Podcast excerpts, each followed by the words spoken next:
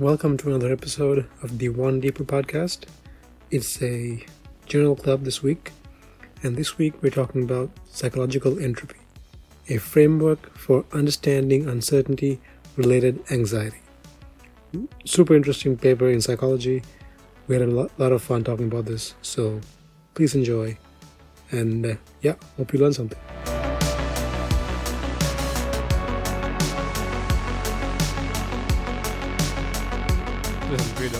Guido, this is not for the casuals. Well, all right, all right, maybe it's for the casuals. Okay, boys, we're real life. Fuck it. Uh, but But uh, Guido, what's what's the philosophy behind the podcast, dude? Like, is it for us or is it for the casuals? Like, do we hope to entertain or we're just four fuckers talking about stuff, the philosophy, saying whatever's on their mind? the philosophy for this podcast is is actually quite simple. It's um, it's almost purely selfish. It's like mostly selfish. It's just like I just want. This is how we started, right? I would have all this. I would have uh, conversations with people, and I kept getting this recurring thought at at the end of every conversation. It's like, holy shit, I should have fucking recorded that. Like that kept happening way too often. I was like, all right, that's it. I'm gonna fucking start recording these conversations because like, because it was cool. So it's twofold. That's, that's that.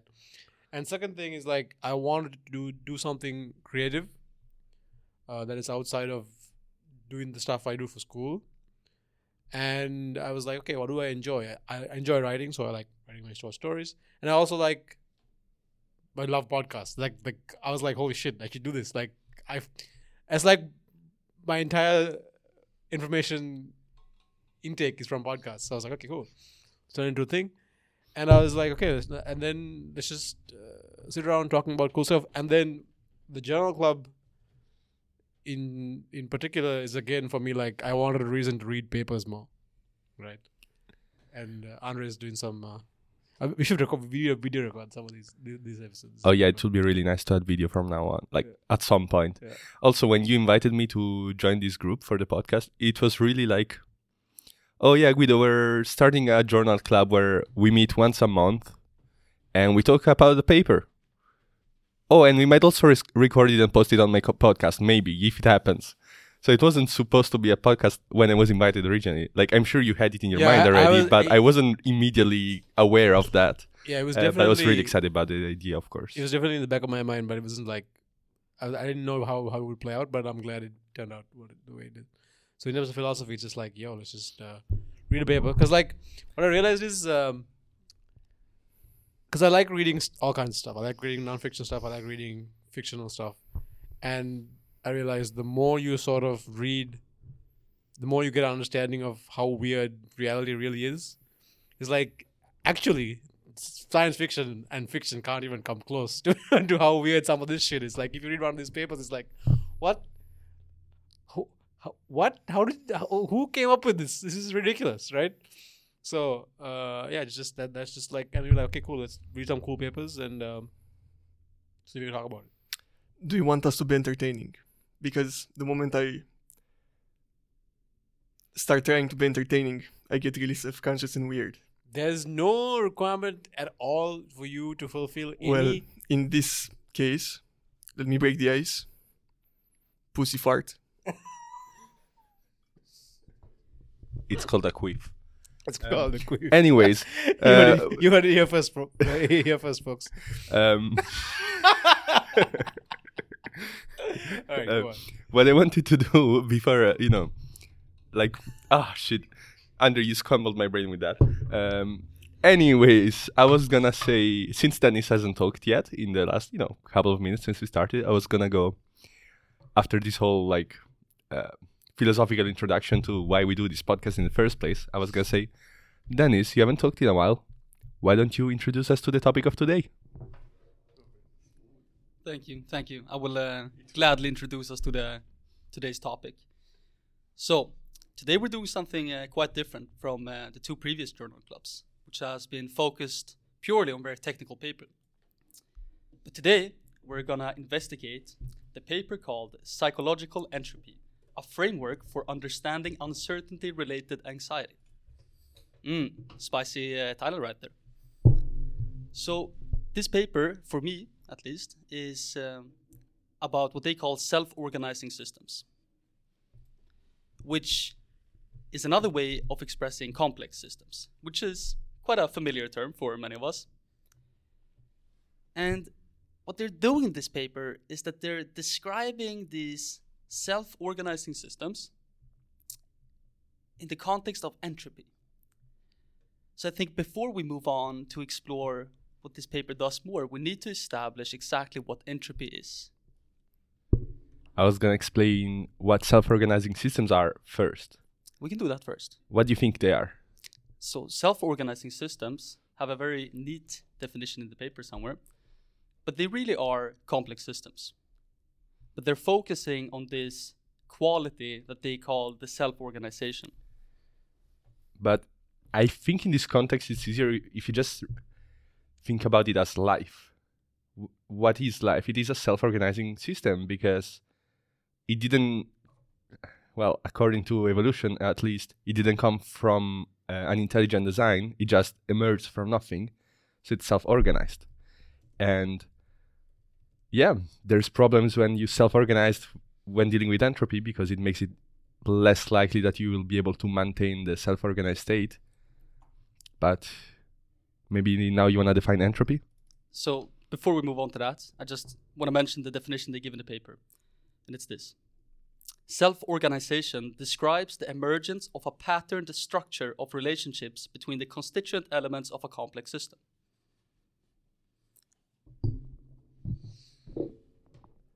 So this paper, I found it. I think maybe I, I- first saw it a a couple of years ago, and this is when I wanted to give myself a challenge. And I was like, okay, I'm gonna read a paper a day, right? But then I started this program, As and, one does, right? and I was doing it anyway. So I was like, okay, well, but but the papers that I had in mind sort of fell to the side, and um.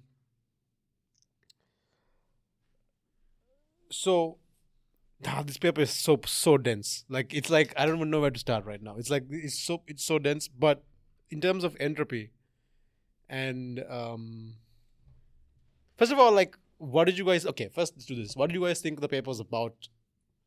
yeah, yeah, yeah. Andre, let's go first.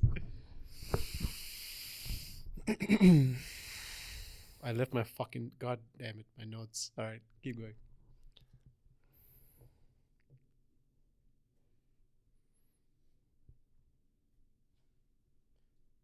Can see the wheels turning here.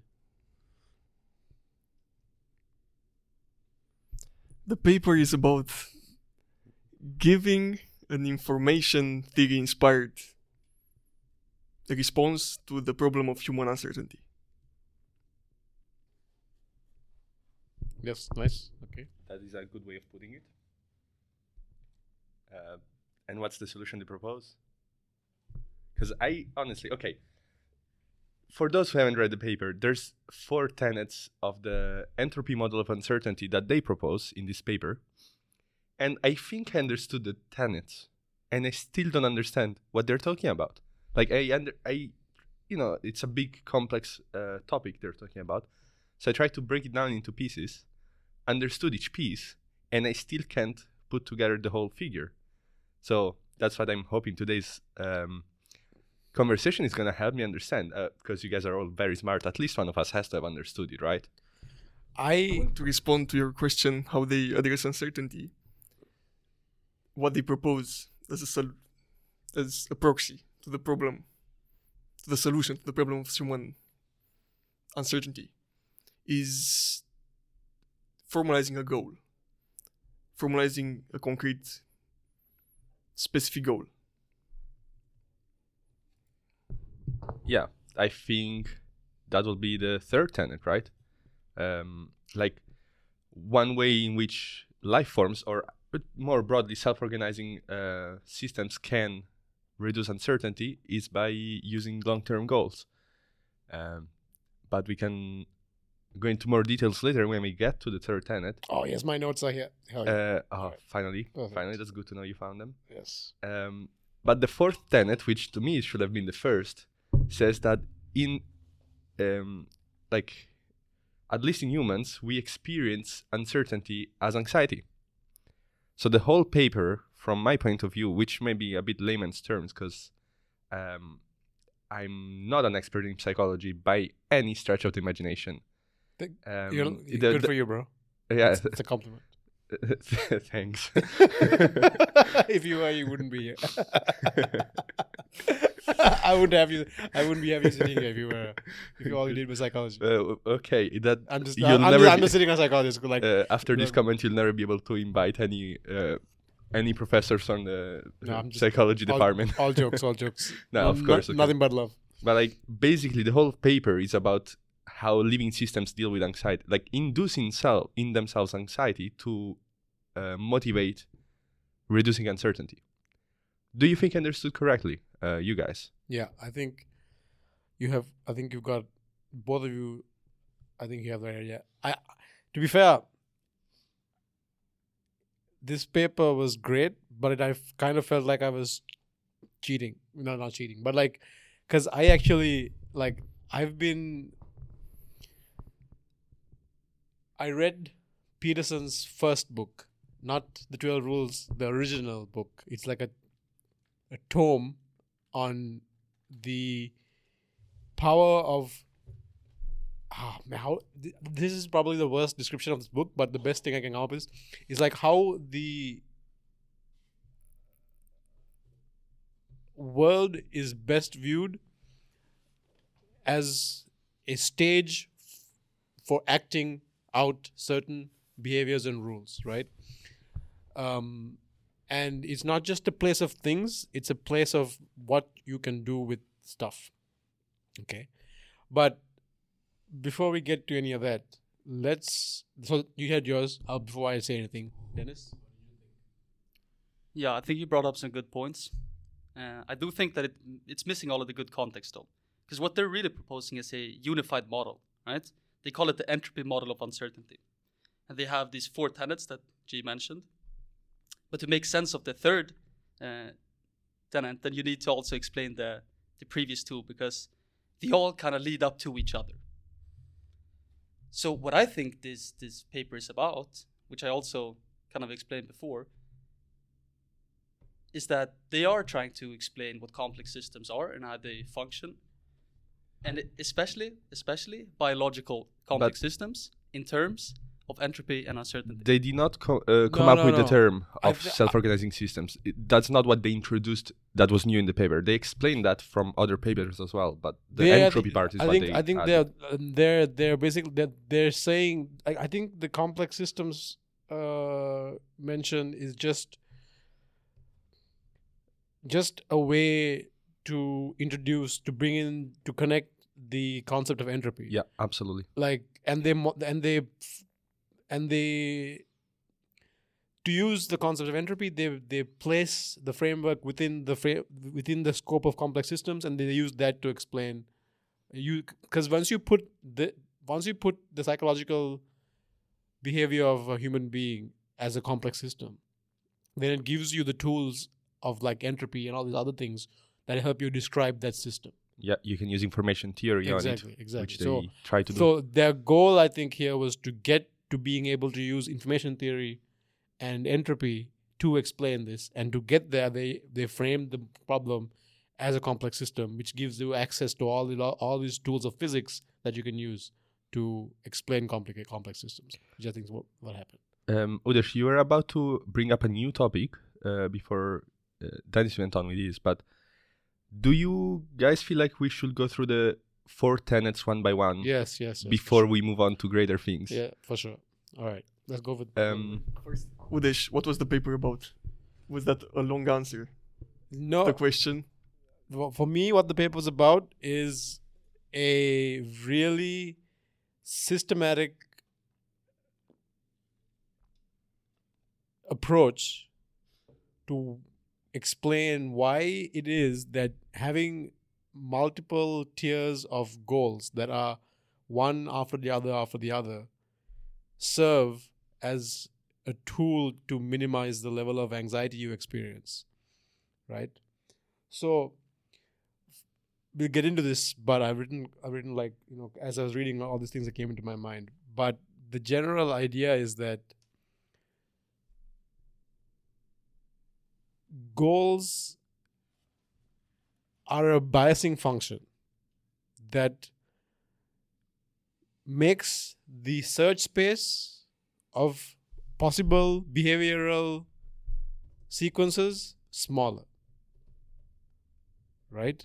And that they they and that is technically defined as a reduction in entropy. So if you look at those two graphs i think we'll talk about it um, in a second um, that's what they're they're getting at right and i have a lot of stuff that i wanted wanted to go on on that uh, on that thread. It's very interesting because uh, we had kind of the opposite like you and me had the opposite takeaway from the favor i thought anxiety was a tool to reduce entrop- entropy and you thought uh, anxiety is a tool to, re- tool to reduce yeah entropy? to induce yourself like to the fact that um, our brains wants to avoid anxiety uh, induces us to think harder about um, future goals basically Mm. instead you said pretty much the opposite um, having future goals is what allows us to um, reduce anxiety i mean in practice they're the same thing but what causes what so an, an, we an- think about it the opposite the other way around another, another thing they mentioned is that uh, the uncertainty is experienced physiologically as an aversive state, which is anxiety. Anxiety is the physiological state that is that is derived from this uncertain, uncertain possible future, right? Dude, this is really interesting because uh, unlike most animals, we have a very very complicated sense of the future, right? like you could say okay fine squirrels store nuts for the future but they they don't think about the future like we think we don't know about what squirrels think to be honest but we have a very uh very strange relationship to the future of ourselves which is uh, really interesting. Isn't it actually like uh, what you just said made me think how does this tie in with the fear of death? I was just listening to alex Fridman podcast like on the way here and they were talking about the fear of death. Um, and that is the ultimate uncertainty right? Like that is why people presumably invented religions and uh, why all philosophy exists is just to explain just in big part to justify what is gonna happen um, after death because that is the biggest uncertainty we have in the world i in the human experience. at okay least. no i see what you mean but for me i th- i know people when they talk about religion they put a lot of emphasis on what religion says happens after death i think for me at least it, that is that that is the least consequential part of what religion offers Interesting. I, I might be too conditioned by my, you know, Western upbringing. My, I was raised in Catholic, right? But you, uh, were you? Wh- What were, did were you raised religious? I was yeah, I was raised in a very very I mean I mean I am still part I would say of a very religious uh, conservative family. My, my parents are quite conservative, but they're Buddhist, right? Uh huh. Okay, And so you will They have a they have a weird amalgam of religions. Like they're Buddhist, but then Buddhism theoretically doesn't have a doesn't preach anything about God or afterlife. I mean, there's reincarnation. That's a whole weird. It's weird. It's like it's like it's like um, it's like it's like how you, you know how like when when you have to when you write a form like when you write a mathematical formula and there's a and there's a there's a bug that you want to avoid like you write a piece, piece of code and there's a bug you want to avoid that happens in one very particular case. So you test for that one particular case and then like write a, write some code around it. It's like reincarnation is like okay oh shit. If we have reinca- if, if okay do we how do we get around the whole afterlife thing? All right inca- reincarnation right? It doesn't actually solve the problem. It's like wait So- so you so wouldn't that means i mean to be reincarnated Uh-huh. when you die something that means that means that there's a life after death right so it's like not heaven but it's not not reinca- not heaven either it's like some weird place in between that is very interesting that you will put it that way. So you will say that for you, um, or at least for for your culture, um, or how you experienced it, rather, the concept of afterlife is not really important as it is uh, for other religions, maybe. my parents uh uh, okay let's let, i'm gonna take my parents as a proxy to my culture right As- Yes. And I'm gonna say they definitely. So like when I talk to my dad, he speaks in terms of like, oh my, like my grandfather is looking down on us. Like he has the concept, even though he's not explicit about it, he has this built-in feeling of that there is an afterlife, right? Uh, and my parents, they talk, they don't talk that much about reincarnation. They're more, but one time I told my mom on her birthday, like, uh, if, like, you know, I hope to be born as your son in every every every life that, that I'm born into, and she and she and she fucking lost it. you know, like she cried. She was she was so touched by that. That's, That- so like That is uh, very sweet. yeah, and um, like for me, I've always thought of culture broadly and religion specifically as a template templates of how you should operate in the world. I think of them as sort of like uh, like a principal component analysis. It's like you download culture right? Like when you when you when you when you when you're born, like there's no escaping the, the fact that you're going to be in, in, born into some environment, right? Absolutely. I think of it as like a low resolution copy of of of, of the whole thing. So here's, here's here's how I think. Okay, this is going to be a bit of a digression, but I think it's worth it. yeah, absolutely. I think like So here's how I think. Okay. Okay. I think of culture as sort of it's it's it's kind of a static entity. Kind of. It's not really, okay? But it's not really, but I'll get there. That sort of exists in a collectively distributed fashion, right? It exists like if you take if you if you take one person in isolation, it's hard to pinpoint the culture. But you put them, a bunch of people together, it exists in the system somewhere. Okay, and I think when you're born, when you when you when a human is instantiated, right? when you create an instance of a human, you you inherit some of the class. You, you you inherit some of the attributes of, of that class, right? And there's a trade-off here, right? Because each individual person has their has a unique experience. I that's sort of one sort of fundamentally what I, I think that's an, an, an, an analogy to what the soul is maybe let's say right? Not really but let's just say what let's just Okay. talk about it right? If it's unique let's say if, if the soul is a unique uh, everlasting thing whatever it is let's say each person has a unique experience of the world right? So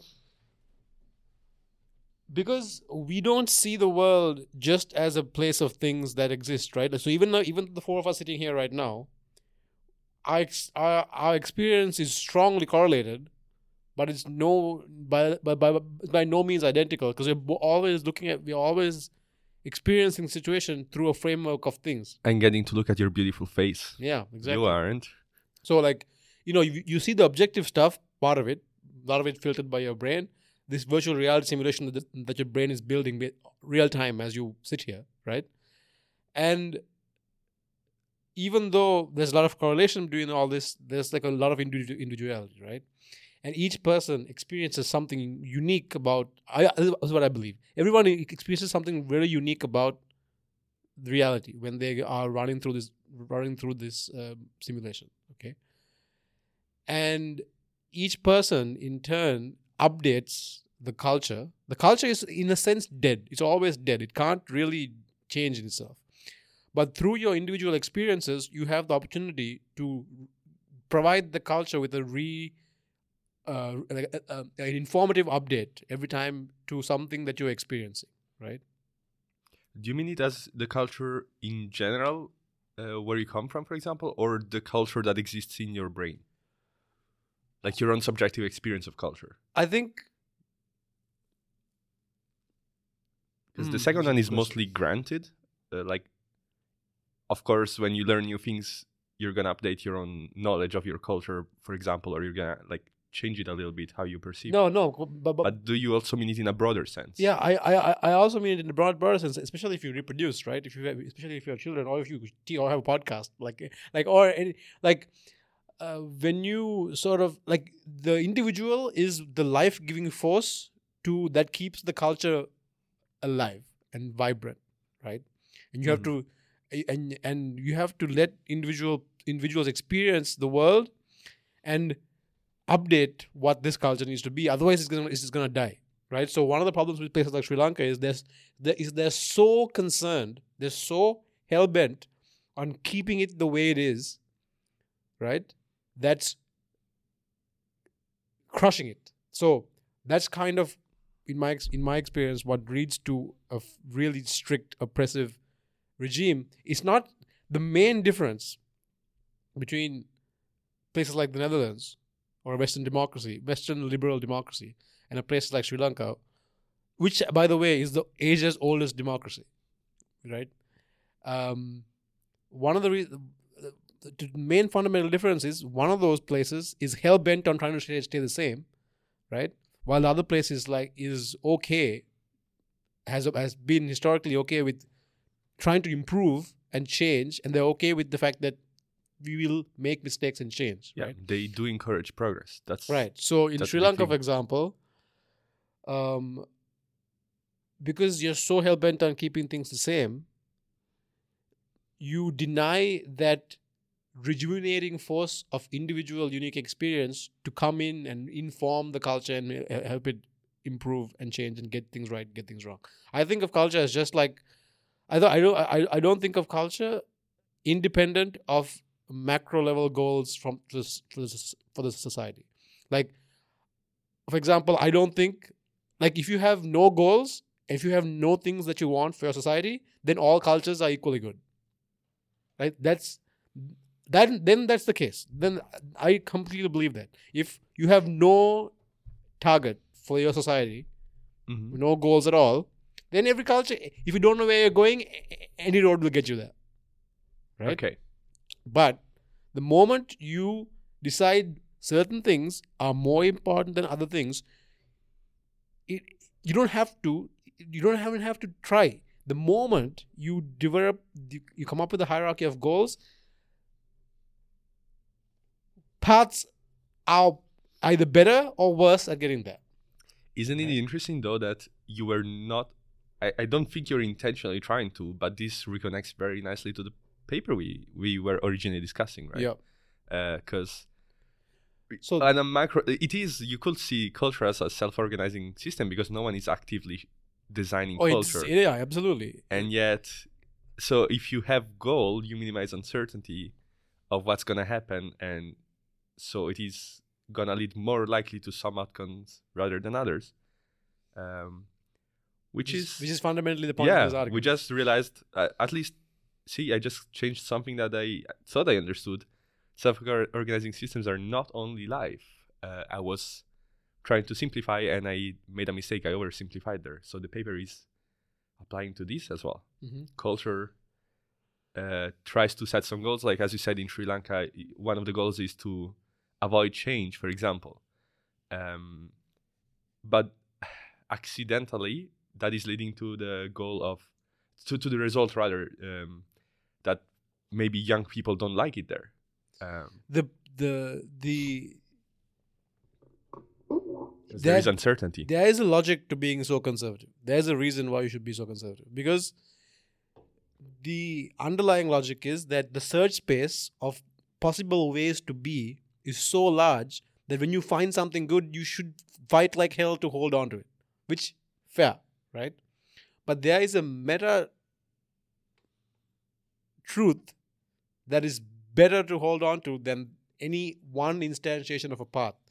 And that is holding on to the truth that it is the process that gives rise to feasible paths is more important than any one path that you have right now. Right? While I agree with you, I think that's a strong statement. Like I also see why a lot of people wouldn't agree. They're like, I lucked out to be born in the greatest culture ever. Now I have to try my hardest to make it not degrade with this uh, new generation. It's I agree, maybe irrational, but, I agree, but the problem with that is the world is not static. The world changes all the time. right? So the the the rules of behavior you have today, there is absolutely no guarantee that it'll be functional tomorrow, right? So it is more sensible to identify with the ge- so to identify with the generator process than to what the process generated, right? So, for example, I'll give you an example. Okay, but I think of this is like this shit. I apply this shit in my life. This is like my personal example. Okay, um, uh, Andre and I were on a on a walk. Let's say uh, a, a, a cognitively enhanced walk. Um, uh, or during during the, during the winter winter break, and uh, what the fuck am I talking about? Yeah, I was on mushrooms. I, I- like I Only Udesh, Andre wasn't. Andre still wants to run for president one of these days. so Andre won't compromise his political career by saying, allegedly saying he did mushrooms on a podcast. so I was thinking. So only about- Udesh did mushrooms on the forest. I mean, uh, truffles, truffles, because mushrooms are, are, are legal here, I guess. I don't know. Whatever. anyway, whatever. Point is, um, we, we were walking in the woods and it was cold, right? It was really fucking cold. It was like minus something, minus three or four degrees out. And we we we're thinking to ourselves, I, I, and I was and I was like, holy man, I just want to go home right now and be warm and comfortable, right? And and I and in that moment I was thinking to myself because I think of uh, mushrooms as a uh, I think of psilocybin as putting yourself in a state where you're a bit more plastic, where your your brain can sort of make other connections and rebuild new paths of behavior, right? And the way I was, and I was thinking to myself, okay,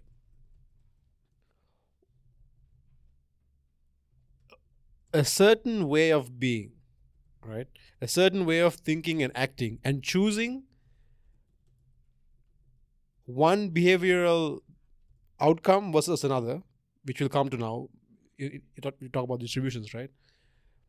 A certain pattern or a rule for choosing one out one behavior over over another gave rise to the fact that I am in a situation where I can go to a place that is comfortable and warm and has food and has everything I need, right?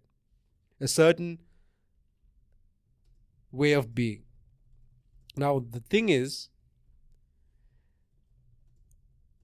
that state is not self sustaining.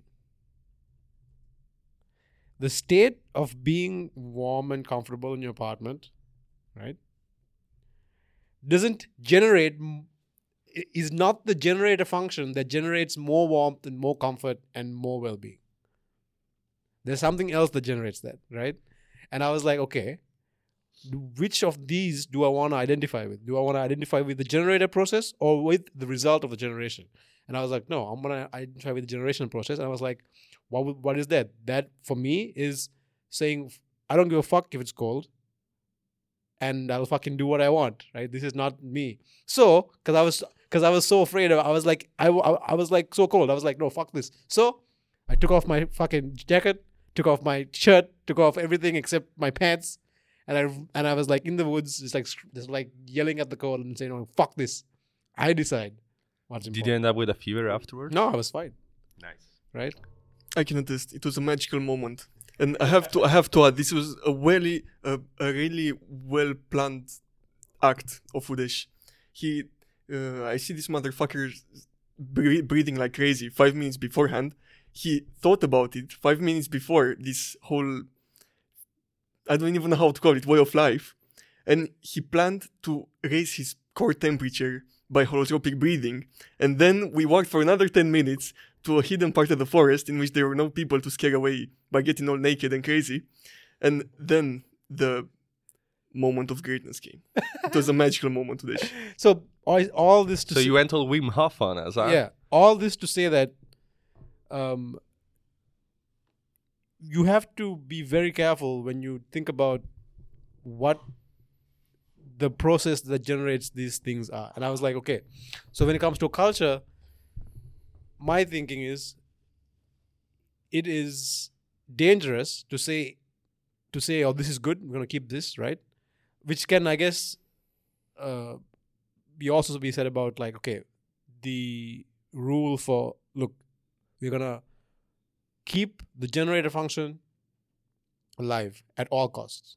The thing is, the generator function is not deterministic. It's fucking noisy. So there'll be a lot- there'll be a lot of shit ideas. You know that there's a great saying. The democracy is not the process of picking the right person. It's the process that allows you to get rid of the get rid of the wrong person. Right? Like so shit like that. Uh, but anyway. I mean, as they say, if, uh, just fail fast, and eventually you're gonna get to something better. Yeah. Okay. Okay. Look. Look. Look. Sorry, I went on a fucking complete random random Look, tangent. I- that, was very pleasant tangent. Like I liked it, so don't worry. And also, it was somewhat relevant. Okay. anyway. So, I, well, what what the hell is the first? What was the first fucking tenant of this paper? do you want me to read my notes? Yes. Yes. What's the Um, first tenant? Uh, the first tenant states that uncertainty is a fundamental challenge of any living system because it implies a lack of control and predictability over one's environment and outcomes. Oh, dude. Okay. So so there's a part. This is sorry, sorry, sorry. There's a part in this paper where they say, um, uh, assist, so we use energy to um, transfer the entropy inside the system outside to maintain order on Oh, the yeah. inside, right? Can I make a, a sideways, uh, very related to that? Uh, I've uh, heard in a YouTube video years ago, I don't even remember what the context was, that um, some physicist or something speculated that life is a self emergent uh, property of any universe in which entropy exists. Because of this thing, it tries to minimize uh, entropy inside of itself, but it maximizes entropy outside of it. Because of it, it is extremely likely that life exists in every universe with entropy, if you believe in multiverses. Isn't that insane? Like, I really like this formulation of life. Life is just a self a self-emergent property of entropy of all things. It's an interesting thought, and this goes back to what you actually said before, which is that the world is constantly changing, right? And the only thing I could think about when you said that is that, oh yeah, this relates back to the paper where they said that entropy in a system can only increase as a function of time because of inefficiencies. And we dissipate our internal entropy through the use of external energy that we put into the system, and it goes out into the world. The world is constantly changing, right? The entropy is always increasing. Okay, so this is cool, right? As I was, I was thinking about this. So this uh, the the second law of thermodynamics they mentioned this here. What is the first law? Second law of thermodynamics. second. Okay. So what what what the, what what what that means is like so, so the second law of thermo- thermodynamics gives you the arrow of time, Pretty much. right? Because if you have uh, i- the the direction of dissipation is like time. Okay. So think about a fridge. Okay. Think of the, the- I, I, when I was reading, I, I, I read this paper and I thought about the fridge for like thirty minutes. I was like, holy shit! The fridge is sort of like a time machine. Okay. Hear me out. All right. Because your food in the fridge. Now let's say it's an apple, right? Removed from its tree. Now this thing is has no mechanism to keep the internal disorder from taking over and breaking down eventually. Right? You put it in a fridge, you put it in, in this environment that delays that that delays that uh, internal decay, right? so what you're doing is you're taking energy from the outside, putting it into the system that is artificially maintaining a, a state where the Time moves slowly. time time moves if thermo just by the second law of thermodynamics inside the fridge time sort of moves slowly Yeah.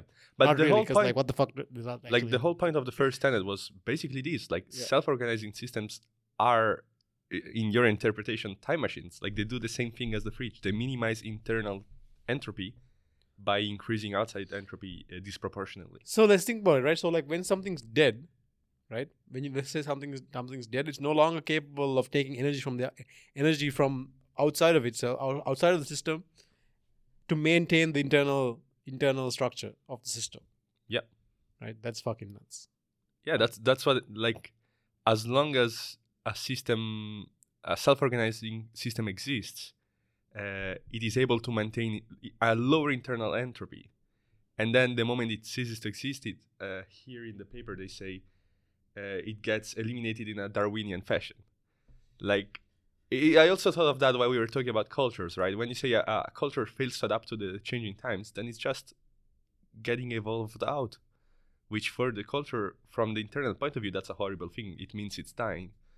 But from the outside, it's just better cultures are winning over, better life forms are winning over, and uh, stuff inside the fridge is being kept uh, alive longer. I guess, like kept good longer. That's that's all this is about. And in the context of this, they also mention attractors.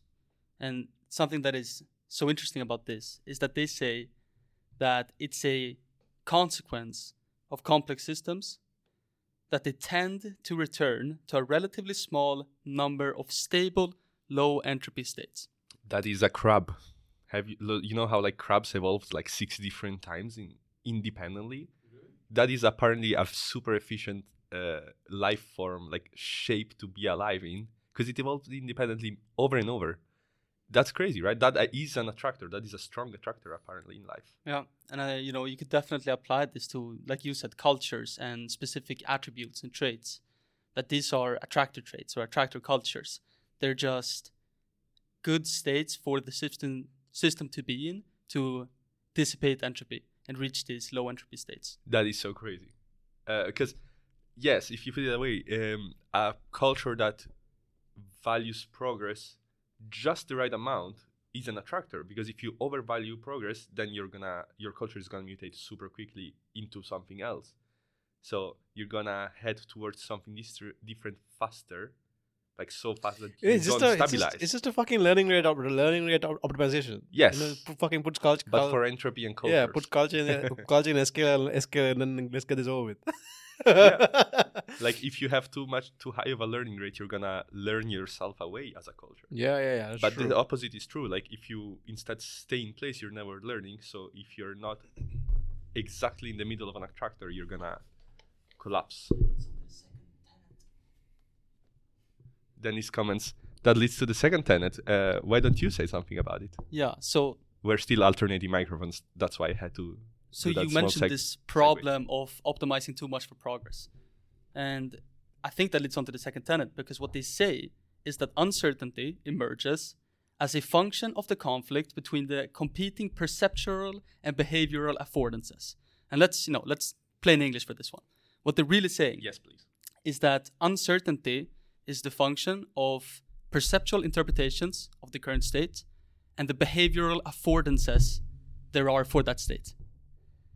And if you optimize too much for progress, then you could reach a state where the number of possible perceptual interpretations or and the number of possible behavioral affordances increase and therefore so the entropy too much entropy increases. Oh that is interesting Nice, nice. So, a couple of things I want to we should clarify there, right? One is what a behavioral affordance is, okay?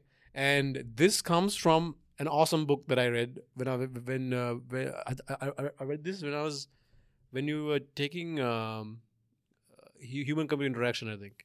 so last semester Yeah, yeah. I just read it like because they had a copy in the library. Um, it's called the, the Ecolo- ecological approach to visual perception. So the crux of the the crux of this idea, which is empirically solid, is that we see the world uh, as a place for action, as a place for do thing, doing things. So like when you- see a cliff, you're not seeing a cliff you're seeing a falling off place right when so for example like you can take you you can take babies put them at the on the, e- the on the edge of a table. Please don't do that. Right? Like experimentally. And like you could have like a glass thing right? That has a drop and then there's a thing and uh, so like it's a table which extends over over glass and then another table. So there's a drop in the middle but there's not it's not a real drop. It's just a glass right? That that's better. Yeah, and the babies won't go near it. Like they will just like they would. They're like nope. Like even though then like th- th- there's a glass there, like nah, because what they're seeing is not just like a thing; it's like it's a falling off place, right? So the behavioral affordance is given the goals or given what I want to accomplish, which of these things are relevant to those things, right?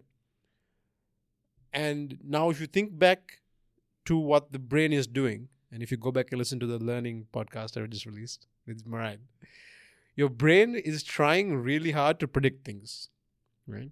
And prediction becomes easier the less things you have to predict, less options you have to predict from. Okay? So, when you are out in the world, what you want is to make as many things as irrelevant as possible. Right? Like, it's actually it's it's you can you can see this for yourself. Like if you're just casually walking around, if you're not if you're, if you're just out if you're if you're just out for a stroll and you're not on the way somewhere, right? Someone can stop you to talk to you. Someone can you know like uh, a baby cute baby can run across the street and play with the ball. That won't bother you. But if you're on the way to a meeting and you're in a rush, everything that comes in your way is either something that enables you to move forward to your goal faster or something that gets in your way right? That's kind of how your brain reacts to these things. So that's what like a, that's, that's what like a behavioral affordance is. It's like what given what i want to go do which of the things in my environment present themselves as things for action. Yeah. Yeah. And um so another thing i wanted to mention is I want to talk about this graph, this high entropy, low entropy distribution. Um, so a, a high entropy state. Okay, this is a great example. This is this is how this is a great thing. Okay, so if you have a fair coin, that is, if you have a fair coin versus a coin that you know will fall on heads 7% of the time, which one has higher entropy? Um, the fair coin. Fair coin, right? Yep. Because there are uh, because each because the distribution each possibility is equally likely, right? Yeah, so you don't know what to bet on. You don't human have beings a goal. The what human I- beings spend most of our time doing is is, is adding biases into the environment, right? When we go home, we don't want it to be equally likely that it- it'll be minus 3 degrees and 10 degrees and 8 degrees and 25 degrees 30 degrees in there. We don't want that. That's way too much entropy. We are like we go home we go somewhere it's nice 22 degrees all the time. Okay? We don't want that.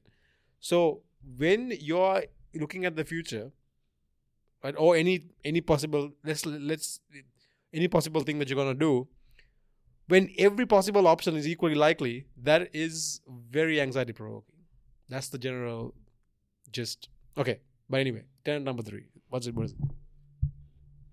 And this is perfect, right? Because you just described that a low entropy state is can be thought of as a state where there are not many perceptual interpretations or there are not many behavioral affordances. So when I'm going home, I know what the temperature in my home is going to be like. Like there's no question about it. That's a low entropy state. And these low entropy states can be obtained through the application of goals and beliefs.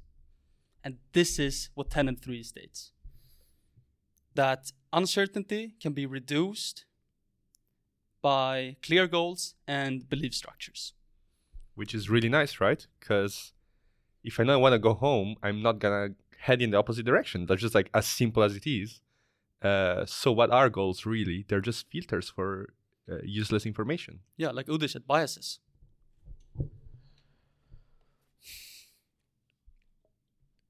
It.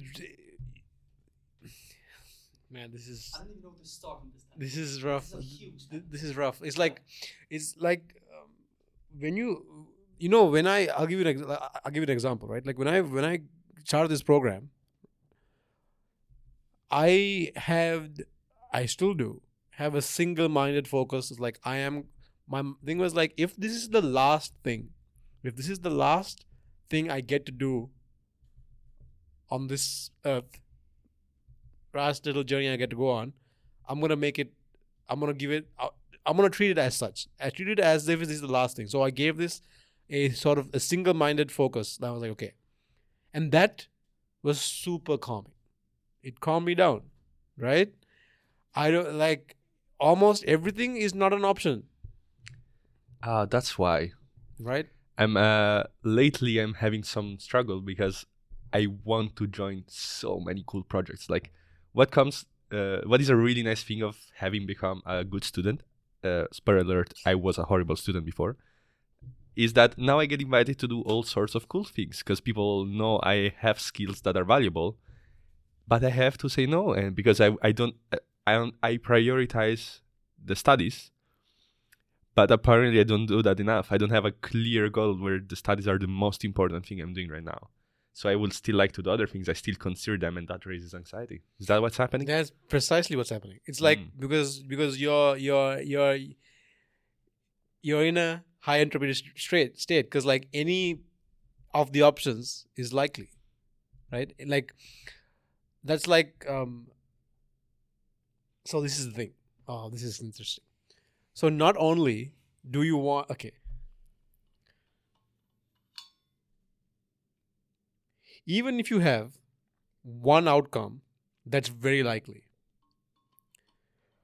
But you have an infinite number of outcomes that are not zero, but very small. All of those unlikely outcomes, one of them is more likely than your most likely outcome. That is still a high entropy state. Yeah. Right. So this is in, so so not only it's not enough to have one outcome that is very likely and a lot of unlikely outcomes. You still have to limit the number of outcomes that can happen. Even if you know that the out number of outcomes can be anything, anything can go wrong, right? You have to believe a few of the options, right? Like so, when I was at so, uh, I I felt a market increase in my anxiety this semester as opposed to the first couple of semesters.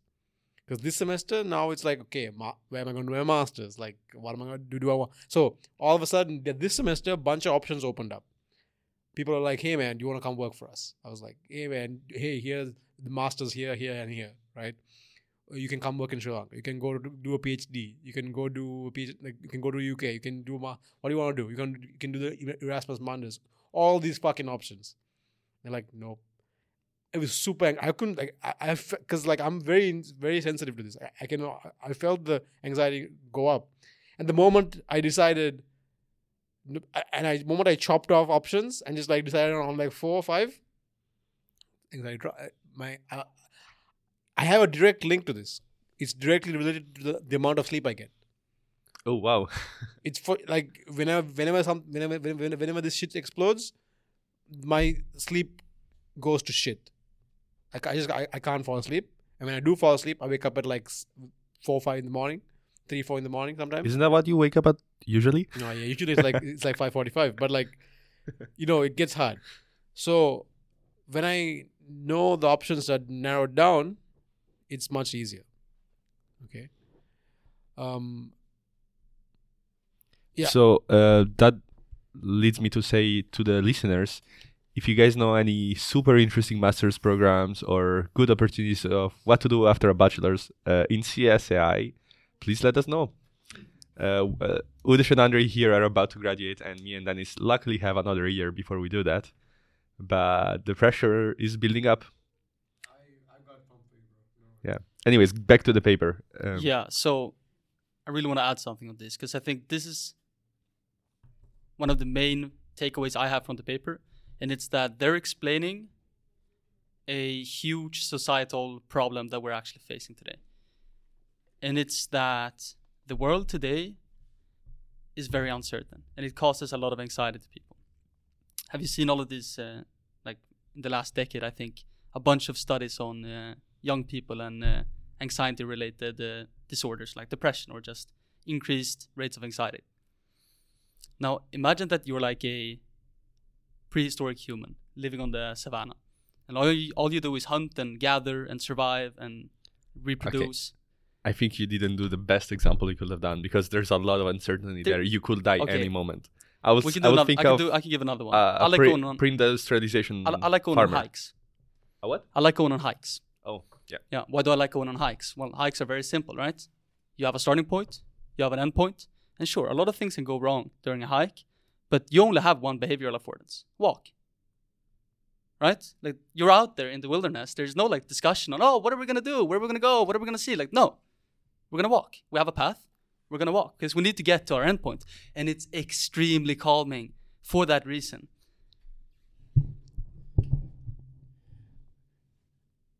I think this is why we like going to the gym, bro. Yes.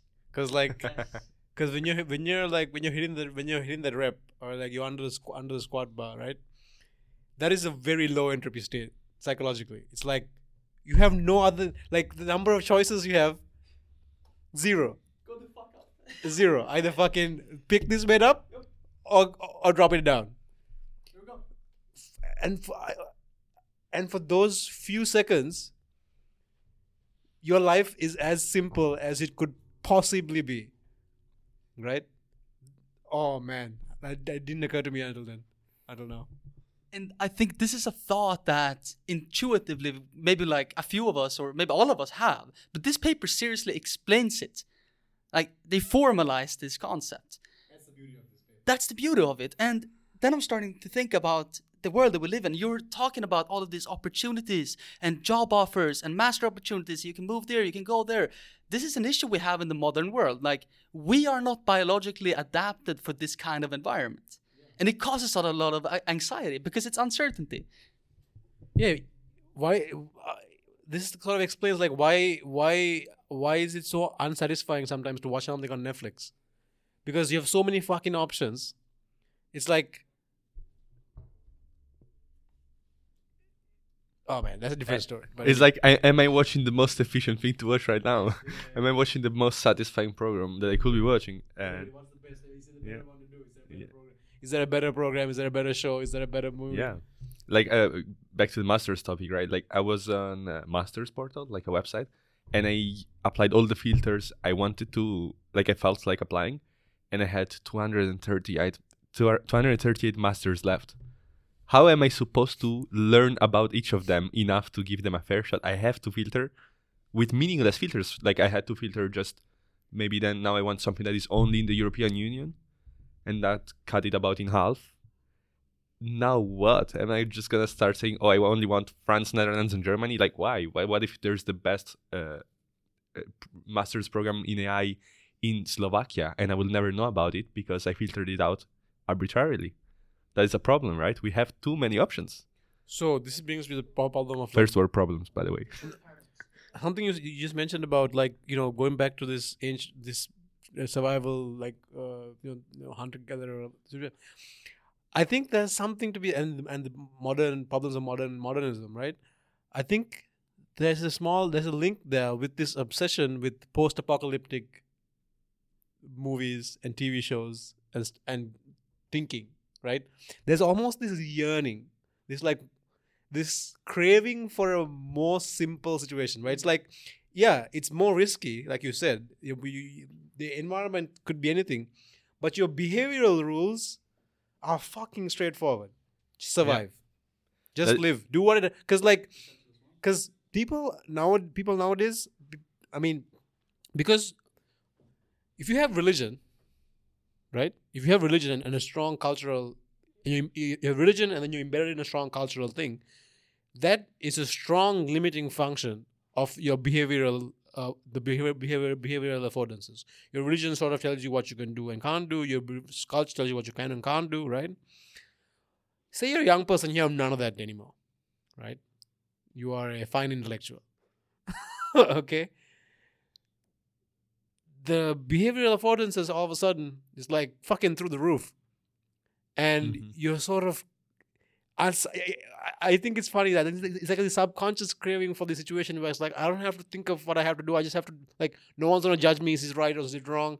I just have to live, and I can say I to do what I had to do. All I had to do is all I had to do is survive, right?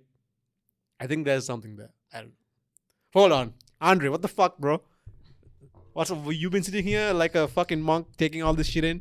Let's see. Let, let's see what this generator. He looked like he was meditating. At Yeah, yeah. What's going on? We should we should have we should have put the two of you together because you're the high output bunch of the group. True. Dennis and I are the more the thoughtful kind. Would have split them. My Look, time. You know what they say about the loudest people in the room.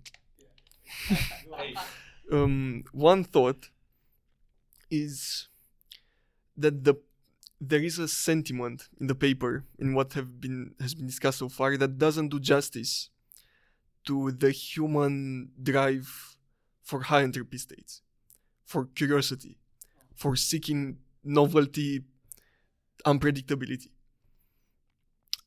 Um, like there, there is this push that seems totally valid that okay to decrease uncertainty to decrease anxiety you need to cut stuff out. You need to de- mm, decrease some of the action space by s- using some structured, go- struct- structured goals. But still that's only part of the story. Like humans also need um, beyond structure. If everything would be perfectly predictable. Every situation would have a very sharp probability distribution, a very s- skewed probability distribution, and every situation have an appropriate response that's perfectly clear. That doesn't mean that seems like hell in a way. That seems like a boring way to live. The thing And a second point yeah, go on. so that's the first one. How does this um, entropy model of uncertainty account for the human drive for entropy? The second would be about how low information contexts, like going to the gym, hike, meditating, l- decreasing the stimuli, decreasing the information, which is kind of related to entropy, but not in the sense that it has been discussed so far, not in the sense of randomness, of the randomness of a variable, but in the sense of information. That's an interesting thing, that subjective, like anecdata that how structure, how predictable is the environment, how simple is the environment, allows for a greater internal complexity, greater freedom, bigger thoughts, larger thoughts, more divergent thinking. Like the best thoughts I have are in the gym when everything is predictable, everything is clear, and also the the ritualistic, the how do you call it, the discipline. Like in the last period when I um, this semester when I have to optimize everything to the millisecond, and I started to have really really structured days to the minute. This doing eating at the same time every day, going to the gym every time, every at every time and every day, going to sleep every day. This low information environment, this predictable context, allowed for unprecedented freedom of thought and high output quality thinking. Yes. So these two things. That was that was fucking phenomenal. All right, I have a lot of comments on that. If uh, unless you want to go yeah, first. no. Let me let me go. Let me do a couple a couple of things. Uh, I definitely want to get back to habits and how they relate to what they talk about in this paper, right? Because I have, I have this. I have I have a annotation here that literally just says, um, let's see. Fuck it. Anyway, sorry. Okay. Uh, what I wanted to say was like the. I agree with you. So I want to I want to address the point of this entropy seeking sort of function that you, that you mentioned, right? Um, if everything was predict- predictable, what I think is that nature takes care of that for us. I think the role of the human consciousness is this entropy reducing, order generating source. This this generator of beauty. And I think of beauty as a structure generation, right? Um,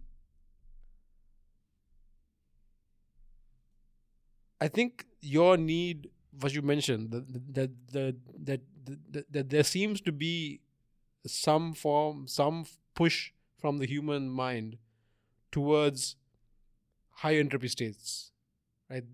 I think it's more that we end up finding ourselves in high entropy states all the time, just as a function of interacting with the world. I think that's sort of like the default setting, right? Right. I think that's like the I think that's the default setting of the world, right? And that's sort of what the the brain has adapted to as a counter. It's like, okay, we have we have these tools, we have we have this situation. I think that's the most stable characteristic of nature that throughout existence, right? And the brain has evolved in the presence of this thing as to be like, okay, how do I deal with this? I'm gonna come up with these different adaptations, right? Wait, so you're saying that the brain is biased towards decreasing uncertainty? Yes. Hmm. But still, how do you account for clear entropy producing actions? Going to trips, going to do novel stuff, watching movies, going to a new restaurant. Where's this drive coming from? Why is that novel? Going to a new restaurant. Yeah, it's like you decide you want to go to a new restaurant. Backpacking. Ah, Why you not? decide going to a new restaurant. You you decide. you What, wanna what go is back novel to then? That's a good question. if, if, you, if you can define it, is it novel? If you can define it, is it novel? Dropping truth bombs on us. Goddamn. So they do talk about this in the paper as uh, I don't remember they counter it with the explore, exploration and something else. I think it's exploitation and exploration. And they say that sometimes it's worth to increase your short-term entropy because it can lead to greater reductions in entropy over the long term. Oh yes, yes. And maybe that's what you can start applying here. So you're saying that maybe going to a new restaurant reveals that this restaurant is a restaurant you love. They have amazing food. It's a great place to be. So for future times, you can go back to that restaurant because maybe it's even better than your favorite restaurant now. And I think Urs has the best example of this because we've talked about your life story before and the fact that you completely dropped your life back in Sri Lanka to move across the world and start a new bachelor's here in the Netherlands is like a huge risk. Like you're taking on massive amounts of entropy as an uncertainty for a short term, but it's to lead to a greater reduction of entropy in the long term. I, I, think I agree completely with that. Exactly. That was the point that uh, we were missing. Like, why do we have curiosity? Was basically your main point, right? Like, why do people seek things that they don't know about? Is because sometimes we think long term, but also there's a trade off. When can you afford to take risks and think long term in that way? You can only think of, of that when you're at a really low entropy state. Like, as you were saying, you do your best thinking when you're in the gym, when you have nothing else to worry about. You start thinking, you go into this. Like, why do we do meditation? Why do people do that? Because you have nothing to do except breathe. And then you think about all the possibilities. In a different way, why do you go get uh, backpacking? Backpacking because actually, who goes get backpacking? I think, or who starts a new business, or who does crazy things, except Udesh, because Udesh had no reassurances people who have a stable background. Like when I uh, moved abroad from Italy to go uh, to Slovakia to work there, I was like, okay, things go bad. I have my family as a backup, so I can afford to raise the entropy intentionally because there is always a low entropy state that I can easily go back to, which is uh, like because I have a golden parachute, basically, I can afford to do that. And yeah, I had one more example, but I forgot. Go ahead. No, the line from the paper is attempts to minimize short term entropy at all costs through the adoption of rigid cognitive structures and behavioral patterns. For example, by willfully ignoring information that contradicts one's worldview or refusing to explore outside of one's familiar environment, may in fact Oh boy. may in fact result in long term adaptive failure despite the long short term reduction in anxiety. Absolutely. It's like in the short term, nope. And with the long term you get fucked. Because the because the the world is cha- world changes in multiple time scales, right? It changes now in the, the daily time scale, changes in the yearly time scale, uh, ten thousand year time scale, a hundred thousand year time scale, right? So one interest, one really, real, one thing that really helped me, helped calm me down in a weird way, is uh, learning about evolution. I, I, I, I read quite a bit about evolution, like to get understand like a like to get like a in my bones sort of understanding about what the fuck evolution means.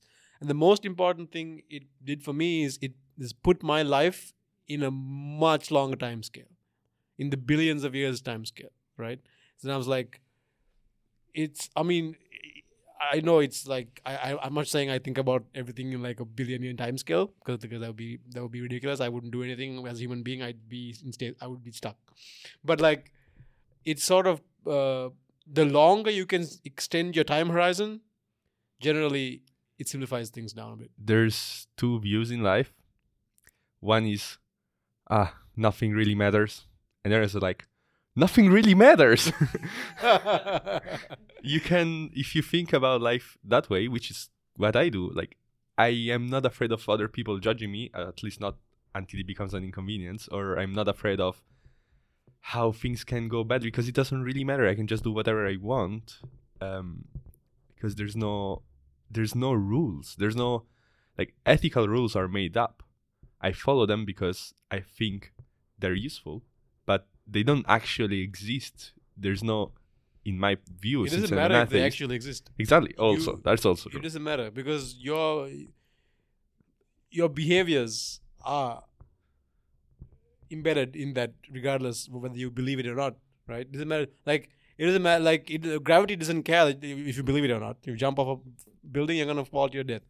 yes Right? true true true So like. Uh, no, that was interesting point you brought up about the the this sort of you have to be able you have to you have to have a function that enables you to escape local minimum local minima. And you have to have a way to recognize when you might be stuck at one. Uh, what's it called when you jump randomly, randomly start gradient descent um, that's what you did right yeah you were basically. stuck in alchemy you're like Yeah, yeah. let's just jump yeah do random bridge like uh, like because like if i had yeah that was completely right and then uh i mean I mean, to some extent, all of us did it, right? Yeah, but I feel yeah. like your example is the most um, but uh, i obvious one. so I wanted to get to the point on. So when I was, uh, I when I was thinking about being a student mentor, right? When I applied to this uh, mentorship thing, uh, you know how the top week whatever. No, no, no, no. Like you know, you know how we have that uh, pass program. pro- Yeah, the pass program, the yeah. pass program, right?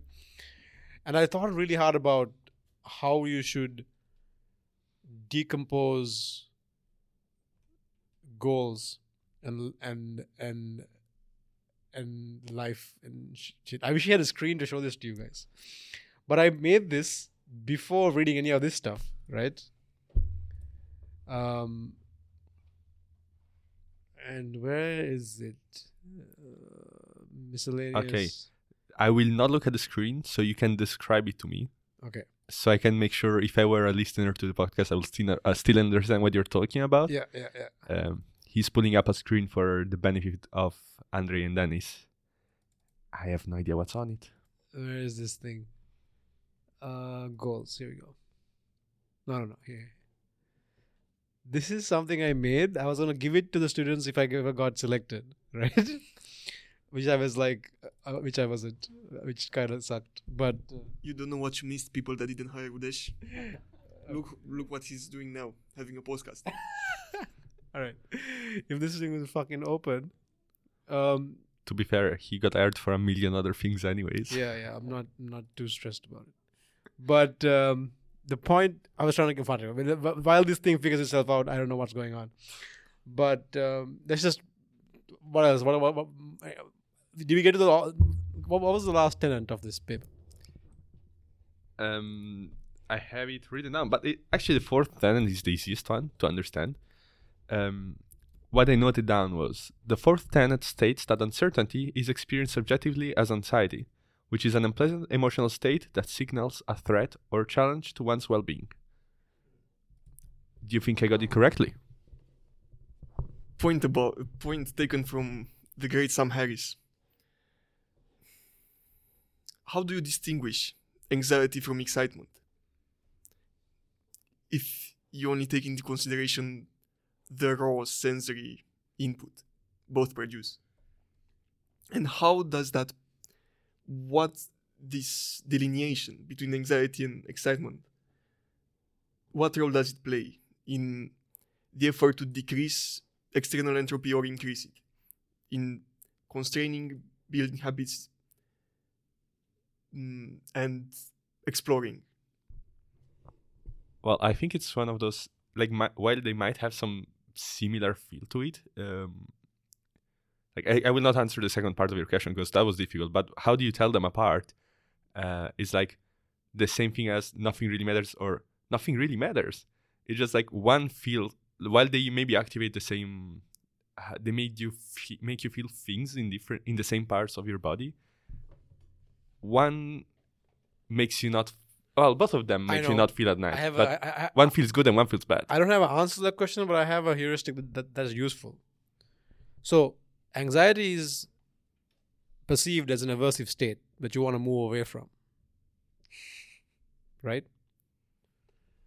If you have now, since you're going to move away from something anyway, you might as well move towards something. So, when you have a goal, it's a nice coupling. You're anxious from from the anxiety provoking state of multiple perceptual affordances. You put a goal cap around it, and and you, and you use the anxiety to propel you towards your, your goals. I really like your hand gestures in that moment. Yeah, like that's that. I mean, that's kind of how that's kind of how you think. You should like you should, you should put your anxiety behind you as a, as the wind in your sails to get you to where you want to go. We should really start using cameras. Yeah, for sure. Okay, so here's what here's the thing that I made. Right, here's here's this thing that I made. Okay, this is like this fucking this document that I made, and what you're seeing He is finally found it. Yeah. So what you're seeing is there are, there are two parts. One i- is the other other blue arrows, right? It's planning and decomposition. Okay, and the orange arrows coming backward uh, is implementation and realization, right? So you have high level you have a high level vision for the future. You decompose and plan it down to medium term goals. You decompose those down to short term goals.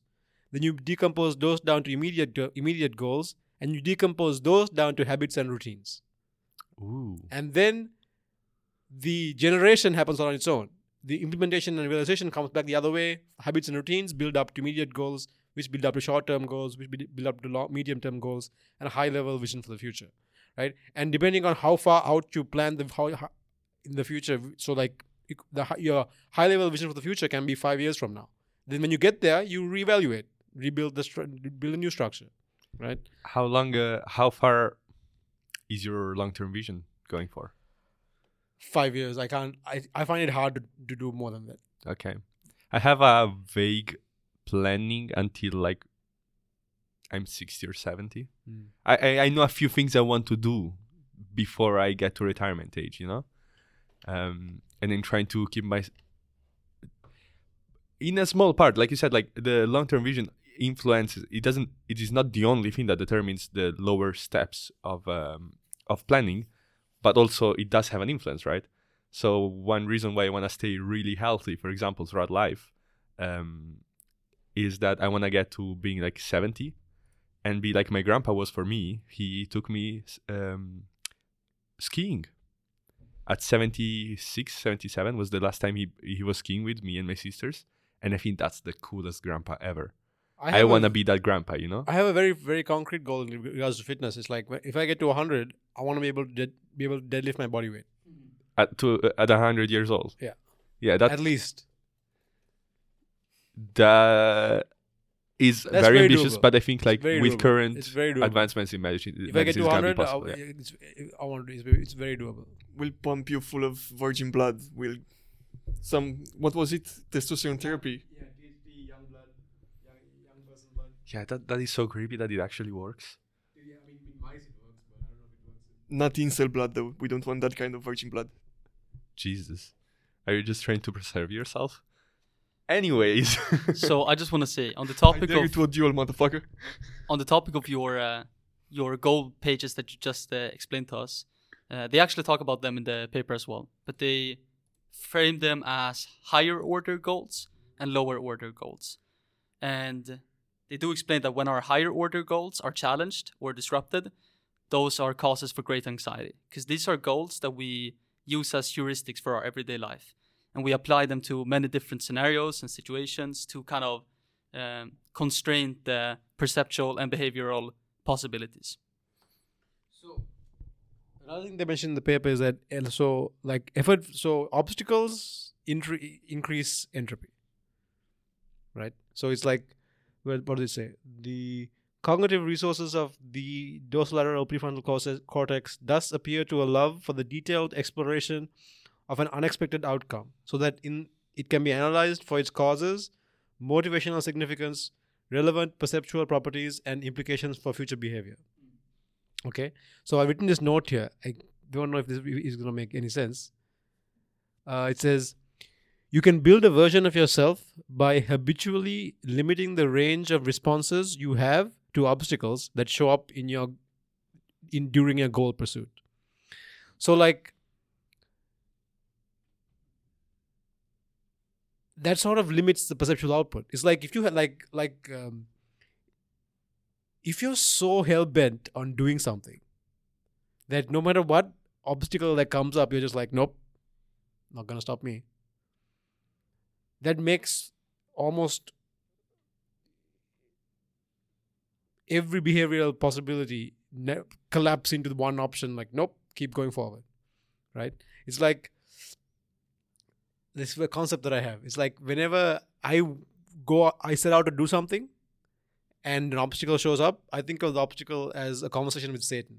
It's like, it's like you, uh, like, and my answer is no, not today. Like, this is not, not. I'm not gonna answer. And uh, I think you can make yourself into that kind of person, but of like, my, you know what, you know what, I, Wait. you know, you know what scares me the most. how do you do that? How do you make yourself into that kind of person? How did you make? I have no idea. How did you do that? I'm not that. I don't. I'm not that kind of person. I know people like. Uh, what, what scares me the most is that I. What I don't want is to actually ever be tested. Ooh, You know what I mean? Like, because I can think of situations where all of my convictions will be put to the test and I'm going to have to decide. Like, maybe my kid is dying and I have the option to steal some money and help him. Like, am I going to do it? I just pray I don't have to, I never have to be in a situation. So I work hard as fuck so that I never have to be in a situation like that. so you don't want to be tested? Huh? No, I don't want to be tested. Oh, I thought you. I thought you went the other way No around. You way. Like, I'm I curious to see if I will actually manage. Fuck no. I don't want to be tested. Like I That- don't have that much faith reasonable. in myself. like there's no way. But like um Okay, but if you did, if you were in that situation and you stole stuff to help your kid, I will not judge you. I have your back, bro. thanks buddy. That, that, that, that- I appreciate that. Okay. Man, Okay, uh, are we done discussing the paper? we can talk about whatever you want, man. Have you heard they're releasing ChatGPT this week? the new Uh. GPT four. Sorry, Oh, no, I meant haven't. I haven't. GPT four coming this week, guys. Yes, that's insane. Like What do you mean? uh, they combine ChatGPT, DALL-E, and all those oh, other they, they can do images and shit now. The, it, it's like it's Yes. one thing. I think you can talk like That's I don't know. They haven't said anything. Just said it's multimodal. What if they implement Whisper in it and you can talk to it and it talks back to you, and it if it's like, oh yeah, uh, watch this, and it makes an image for you, and like, oh, that's is that not AGI? Okay, maybe I'm raising expectations too much, but I'm like really excited, really looking forward to it. Alexander, what's up?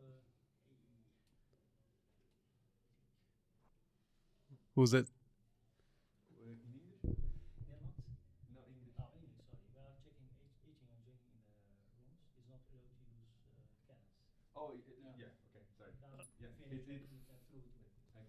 What is it? Open. Yeah. Open. What the? Yeah. We can cut this out. No, no, no. No, we want we want people to know how we are treated in Tilburg No, no, no. University. Okay, okay. Look, look, look. Before we get to this, We want our podcast studio. uh, before we get to um, before we before we go off on a wild wild tangent, um, I want to mention that okay, if you're in a place where you are consumed by crippling anxiety, like with regards to what you want to do, what you want to be, right? How you want to f- do, how, where you want to go with the next two, three years of your life. I will put some links to some very helpful things you can do. Uh, one is the self authoring program, which I'm telling you will help you immensely. It basically a formalized writing tool that captures essentially what this paper tells you to do, right? And it it causes a lot of anxiety in the short term because you have to actually have to think about some problems, but it's shown to reduce it in the long term. So it's shown to improve grades. It's shown to improve college retention. Like if you are in a situation like that, definitely helps to write something write something down. Um, also, um, I wanted to say something about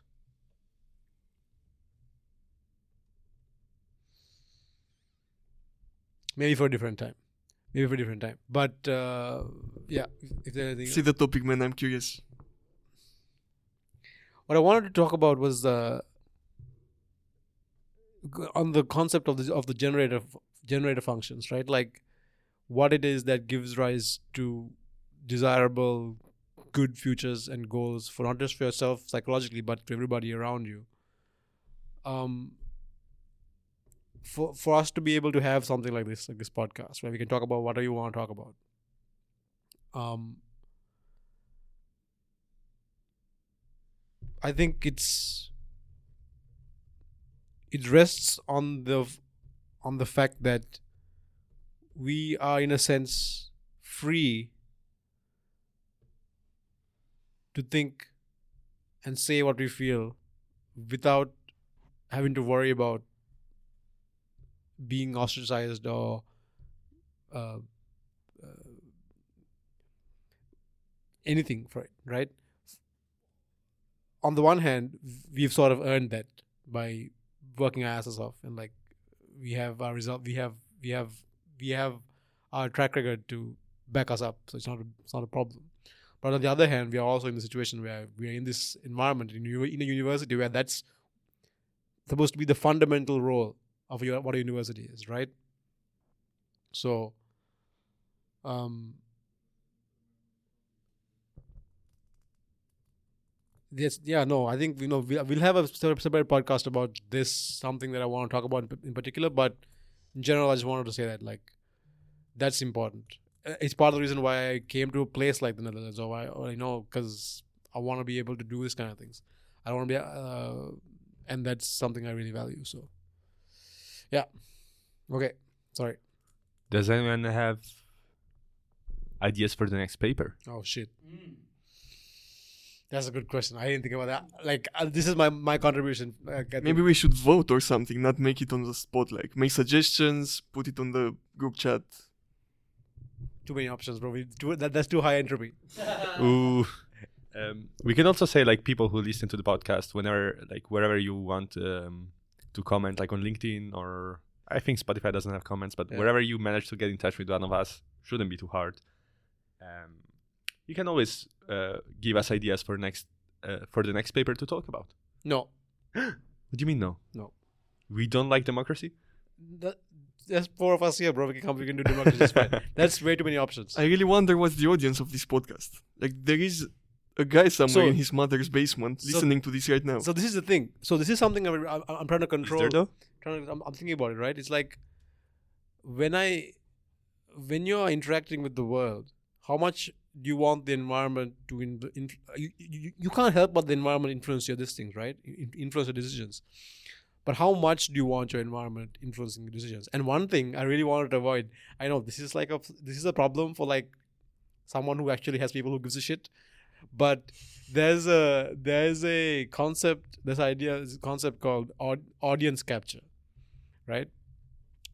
So a best example is this guy. Uh, this guy on, on YouTube who started a channel where it was just him eating stuff, right? Eating strange things, Is it Nikocado? some something, right? Avocado? And then he let people, yeah, I think so. And then he let people decide what he He want. became morbidly obese. Yeah, and became morbidly obese, right? And I was like, That's very sad story. Yeah. I'm like, I'm not. Go- uh, so, I I don't even look at the stats for this show. I looked at it yes. I, I see it. Unfortunately, I saw it yesterday when I tried to upload the new episode. But I try to avoid the shit at all cost because like uh, I am so curious since I'm not the like you are the owner of this podcast, right? Like, I can tell you right now. yeah, there- for now, right at this point, there have been I think like something like 750 listens of in, all. in total to your total, all, yeah, yeah. That's not bad. No. That's a pretty good start. Yeah, considering I don't put it, considering that I don't tell it any, like, I only post it on LinkedIn when I when I, when I post this, when I share this. But you know what's funny? I used to think, oh my god, everyone does this. Like, who gives a fuck, right? Then in December, or like Spotify sent me an email. It's like, oh, here's how your thing did over the last year. You've produced more than ninety percent. Uh, you produced more content than ninety percent of the channels of the channels in your category. I'm like, what the fuck? Because it, tur- it turns out most people don't make stuff. Yeah. It's pretty weird. Anyway, next paper. I'll decide it right now because it's easier. Decide it right now. Yeah, yeah, yeah. I have three papers. What do you want to do? Because, because like, Mm. uh, uh, we were we were thinking we go around the uh, the the the the cognitive science the pentagram. You know, like psychology, computer science, AI, uh, neuroscience. I have a paper here that sounds interesting, but maybe doesn't fit the vision you just said. No, I don't care. What is it? Uh, okay, it's called Embodied Cognition and, ma- and the Magical Future of Interaction Design. Uh, this paper explores the ways in which cognitive processes are embodied in physical interactions with the world and how it, this can inform the design of more intuitive and effective user interfaces. So it is part of it is cognitive science and part of it is, um, you know, like human computer interaction. Wait a second. Why the fuck don't they let let, uh, let you have cans in here? Because yeah, I might spill it on the electrical equipment. Because it's open, I cannot close it. If you were a bottle, it would be fine. Ah, Yeah, it's not about the content; it's about the fact that I can't close it. God. Going back to the Sorry, sorry, sorry. twenty sorry. second break we had earlier, where Yeah, yeah, yeah. Okay, okay. Anyway, people complain. Uh, that paper sounds interesting. Anyone else has ideas? Evolution. Evolution or love? Evolution or love? Evolution or love? Well, I got some auto distribution stuff in my list of papers in my Notion page. One is using it's called reprogramming to recover youthful epigenetic information and restore vision. It's how they cut the neurons the, from the retina of mice, and then with genetic therapy, injecting viruses into their eyes, basically, they restored vision. And then they applied it to humans. A human that was blind, born blind, and with some fancy glasses, and again, injecting some viruses in his uh, eyes, that motherfucker could see and interact with the world and do and write and do stuff like that. so are we gonna go the David Sinclair route? I, I found a very nice paper about uh, evolution and love, but it also, this also sounds very interesting. Now we can also go the Michael Levin route of regrowing limbs with the biodomes. That sounds like some science fiction shit, bro. I, I l- look, I love this type of research, but uh, I feel like that's way outside of our field of expertise. so it's Not fine. that we have that much expertise. like, what But the like- fuck is the point? Okay, let me read you the, this uh, title, and then you tell me if you like it. Uh, I, I was looking for uh, evolution and love, and this is the evolutionary psychology of human mate choice: how ecology, genes, fertility, and fashion influence mating behavior. I think that's like, you know, uh, a highly cited paper that might be very interesting to read. What do you guys think? It sounds interesting. But you prefer David Sinclair? I like the limb, limb one because it sounds really sounds really hard, Okay, can you read us the title again? and I'm the limb one? into uh, and I feel like pushing myself a little bit. Okay, okay. Title of the limb one or the Limb eyes one? The limb one. Acute multi-drug delivery via a wearable bioreactor facilitates long-term limb regeneration and functional recovery in adult Xenopus laevis. It's. That's a frog. It's a frog. Yeah. Guys, I'm gonna. Oh, it's gonna be a tough one, isn't it's, it? it's gonna be rough. Yeah, it's gonna be rough. You, you, you know, we don't know what the fuck they, they're talking about half the time. But I think Uh, if we get through it, we'll have a new, new, new perspective of, of stuff. Okay, I think that's decided then. Yeah, Andre, drop drop the link, uh, drop, the paper in the chat. Drop Alright, the boys, mic. bro. This has been this was a good one.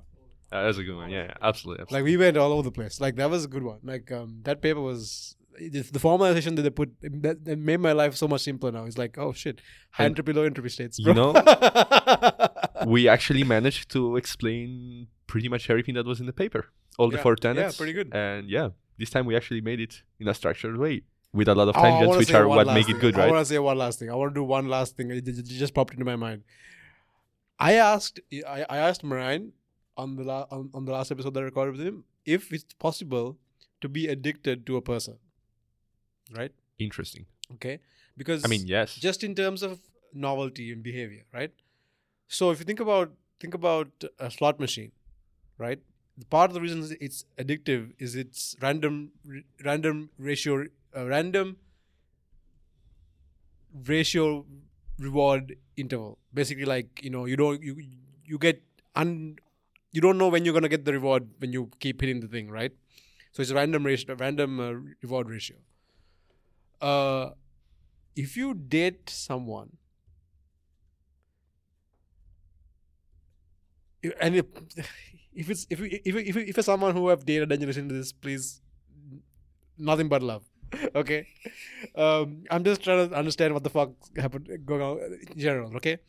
If you're with, it's not dating this is you're, you're you're you're interacting with someone and part of how you think you know someone when you get to know someone is that you can predict certain behaviors. That is sort of like i think an operational definition of understanding someone is like you know if you do action a they'll do they'll you get the response b right? If you're, if you're dating someone who's super volatile who's all, all, all over the place then the entropy is very high. That's a high entropy person because the distribution of it's not biased to any certain outcome. They can they do whatever they they can say and do whatever whatever they feel like. and is that like a slot machine? Is that what you're trying to suggest? Yeah, because like because like Huh. you do you you you do some stuff, you get a bunch of different these things. None of them can be rewarding, but then you do. But then once in a while, one of them is super rewarding. Like oh shit, gotta keep pulling the lever. Interesting, interesting. I mean, okay, that's a I don't know about your example in particular, but uh, codependence is a thing. So Oh. you can be addicted to a person. But I can tell you more about that. All right, boys. Yeah. this has been real. It was a good one. It was a good, yeah, it's been real, exactly. Let's uh, catch up next time. All right, bye, bye, everybody.